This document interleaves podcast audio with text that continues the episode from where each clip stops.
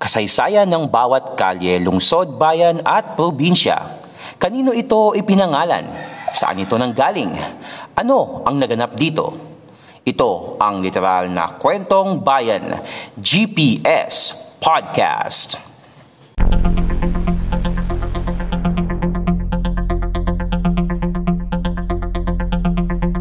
GPS Podcast.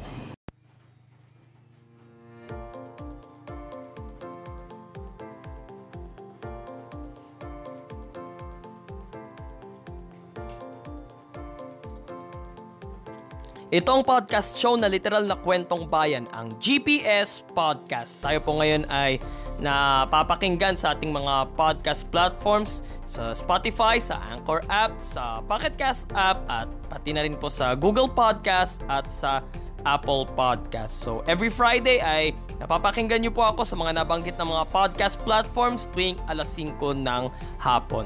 And i-upload po natin yan sa YouTube at sa Facebook Uh, tuwing biyernes din po, alas 10 ng gabi.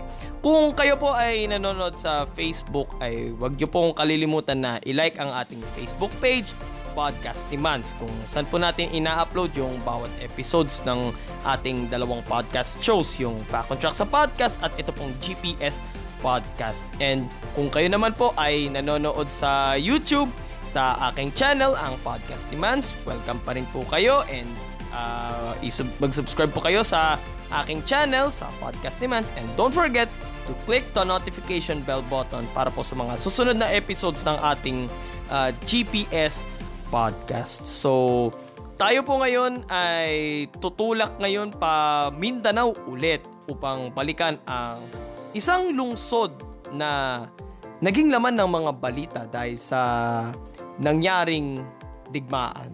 Okay? Ito po ay sa lungsod ng Marawi. Pag-usapan natin ngayon ang history ng lungsod, yung geography, and syempre yung highlights ng nangyaring uh, bakbakan sa Marawi noong 2017. So, hindi ko na to patatagalin pa. Simulan nating pag-usapan ang lungsod ng Marawi. Kwentong bayan baka mo? tunghayan dito sa GPS Podcast.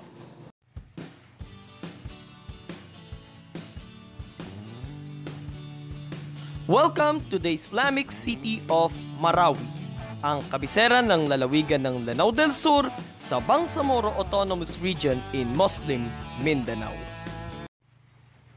Itinatag ang lungsod na ito ng Kastilang Konkistador na si Francisco Atienza noong 1639 bilang bayan ng Dansalan. Na doon kasing napunta siya sa Iligan upang sakupin ang mga bayang nasa palibot ng Lake Lanao. Subalit, nabigo sila matapos makagawa ng pangdepensa sa bayan ang mga Maranao. Muling tinangkang sakupin ng mga Kastila ang bayan nang simulan nilang sakupin ang Sultanato ng Maguindanao noong mga huling bahagi ng 19th century. Subalit, nabigo na naman ulit sila hanggang sa tuluyang sakupin ng mga Amerikano ang Mindanao noong 1900. Mula taong 1907 hanggang 1940, ang Dansalan ay naging kabisera ng isang buong lalawigan ng Lanao. Naging chartered city ito noong 1940 sa utos ni dating Pangulong Manuel Quezon. Sa bisa ng Republic Act No. 1552 noong June 16, 1956, Pinalitan ang pangalan ng lungsod ng Dansalan at ginawang lungsod ng Marawi. Sinasabing ang pagpangalan sa lungsod bilang Islamic City of Marawi ay ipinanukala sa ilalim ng Parliamentary Bill No. 261 ng nooy patasang pambansa noong panahon ng rehimen ni dating Pangulong Ferdinand Marcos ay para makakuha raw ng pondo mula sa gitnang silangan. Matatagpuan ng lungsod ng Marawi malapit sa Lake Lanao. May lawak itong 87.55 square kilometers at may populasyong mahigit sa 217,000 sa kasalukuyan. Halos buong populasyon ng mga taga Marawi ay mga Muslim, kaya naman mahigpit nilang pinatutupad ang Sharia law sa lungsod. Binubuo ng 76 na mga barangay ang lungsod ng Marawi. Maranao o Meranao ang tawag sa pangunahing dialekto ng mga taga Marawi. may iba na nakakapagsalita ng Cebuano, Maguindanao, Iranon at Tagalog.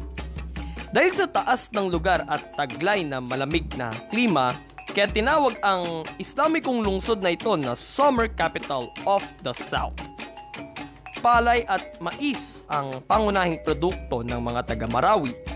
Ilan rin sa mga ikinabubuhay ng mga locals ay ang paggawa ng mga hollow blocks, pagpapanday at pagtutroso. Kilala rin ang lungsod na ito sa paghahabi ng mga malong. Ilan rin sa mga kilalang destinasyon sa lungsod ay ang Aga Khan Museum of Islamic Arts, Agus River, Bagang Beach, Dayawan Weaving Village, ang main campus ng Mindanao State University at Royal Torogan Houses. Subalit nagbago ang takbo ng buhay ng mga taga Marawi noong May 23, 2017 ito ay nang atakihin ang lungsod ng local Islamic terrorist group na Maute, katuwang ang international terrorist group na Islamic State of Iraq and Syria o ISIS.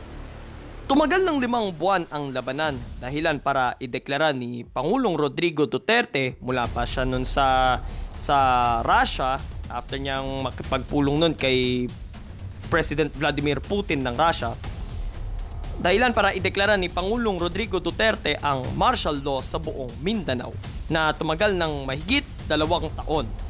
Halos isang libong terorista ang napatay sa labanang ito.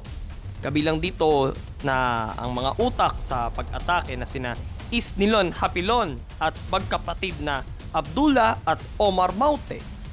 Mahigit 160 naman sa panig ng pamahalan ang napatay sa engkwentro at mayroon ding halos isang daang mga sibilyan ang namatay sa pagkaipit sa gyera na ang iba ay dahil sa sakit habang ang iba ay ginawang human shield ng mga terorista. October 17, 2017, idineklara ni Pangulong Duterte na malaya na ang lungsod ng Marawi. Anim na araw pagkatapos, natapos na ang digmaan. Sa kasalukuyan, patuloy pa rin ang rehabilitasyon sa lungsod. Gayunpaman, Nagsilbalikan na rin ang mga sibilyan sa kani-kanilang mga tahanan. Sa tansya ng Task Force Bangon Marawi, aabot sa 80 billion pesos ang halaga ng pagsasaayos ng lungsod. Mayroon nang nakalaang mga pondo ang pamahalaan para dito kasama na rin ang mga tulong mula sa iba't bang mga bansa. Ito ang literal na kwentong bayan, GPS Podcast. Shoutout sa mga taga Marawi. Uh, tiwala lang kayo.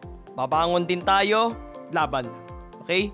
So mga kapodcast, meron pala akong uh, dalawang announcement sa inyo. Una, uh, meron tayong special episode this coming Monday at ang pag-uusapan natin doon ay ilang mga totoo at mga chika tungkol kay Andres Bonifacio. So, tamang-tama, uh, This coming Monday ay uh, Bonifacio Day, November 30. So, siya ang topic natin sa ating special episode. So, abangan nyo po yan sa YouTube channel natin, sa podcast ni Mans, at sa Facebook page rin natin with the same name. Sa lunes po yan, alas 10.30 ng gabi. Okay? Pangalawa po mga kapodcast, uh, starting next Thursday, December 3. Tama ba, Enzo? December 3? Oo. Okay. Starting December 3, next Thursday, 3 and 4, Thursday and Friday, ay ang mga videos ng Falcon Track sa podcast at GPS podcast. Uh, aminado ako dito na lagi tayong nalilate ng upload eh. So, starting next Thursday and Friday, December 3 and 4, lahat ng mga videos ng uh, ng Falcon Track sa podcast at GPS Podcast ay i-upload natin tuwing alas 11 ng gabi. So, 11pm sa YouTube channel at sa Facebook page natin para sa pangalan Podcast Demands. Pero sa ating mga podcast platforms ay alas 5 pa rin tayo ng hapon. Pero yung videos na i-upload natin sa YouTube at sa Facebook ay tuwing alas 11 na po ng gabi. So again, reminder, special episode ng Podcast ni Mans tungkol kay Andres Bonifacio uh, sa lunes, uh, 10.30pm. And uh, yung mga videos ng Fact on Tracks of Podcast at GPS Podcast ay mapapanood na, i-upload natin yan tuwing alas 11 na ng gabi sa YouTube at sa Facebook. So, dito po nagtatapos ang episode natin ngayon. So, kung nagustuhan niyo po yung episode natin uh, at nanonood kayo sa YouTube, like, comment, share, and subscribe and also click the notification bell button para po sa mga susunod na episodes ng ating GPS podcast. At kung kayo naman po ay nanonood sa Facebook, sa ating page na Podcast ni Mans, don't forget to like our page. So magkita-kita po tayo next Thursday para sa Fact on Track sa podcast alas 5 ng hapon sa mga podcast platforms at alas 11 ng gabi sa YouTube at sa Facebook. Ito po si Mans at ito po ang literal na kwentong bayan, ang GPS Podcast. God bless everyone. God bless the Philippines. Purihin po ang Panginoon. Ito ang GPS Podcast. Walang chismisan, kwentuhan lang.